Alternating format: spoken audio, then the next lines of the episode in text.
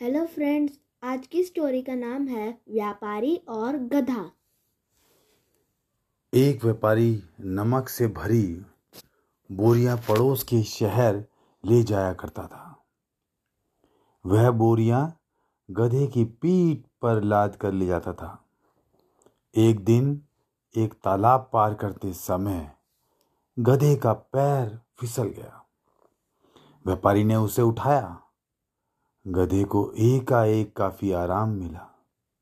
उसकी पीठ पर लदा ज़्यादातर नमक पानी में घुल चुका था और उसका बोझ काफ़ी कम हो गया था। वह बहुत प्रसन्न हुआ।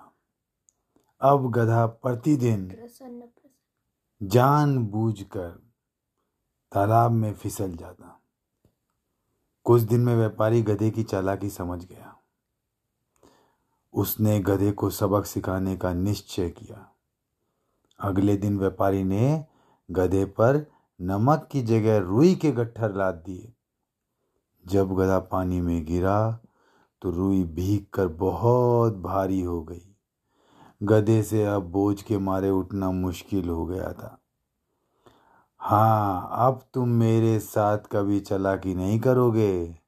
व्यापारी हंसा और अपने गधे को हाँकते हुए आगे चल पड़ा। तो बच्चों इससे हमें क्या शिक्षा मिलती है? दुष्ट अक्सर अपने ही जाल में फंस जाते हैं।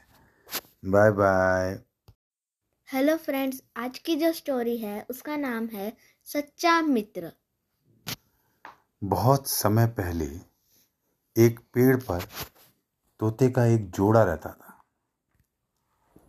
उसी पेड़ पर एक बिल में एक बूढ़ा सांप रहता था। सांप बहुत कमज़ोर हो चुका था।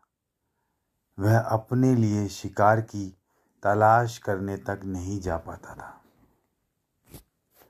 तोते उसके बिल के पास कुछ खाना रख देते।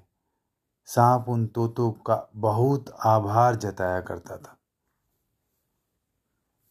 एक दिन एक गिद्ध उन तोतों का शिकार करने के लिए उस पेड़ पर मंडराने लगा। तभी एक बहेलिया वहाँ आया। उसने तीर से एक तोते पर निशाना लगाया। जब सांप को यह पता चला कि उसके मित्र संकट में है तो उसने बहेलिए के पैर में काट लिया। सांप के काटने से बहेलिए का हाथ हिल गया और उसका निशाना चूक गया।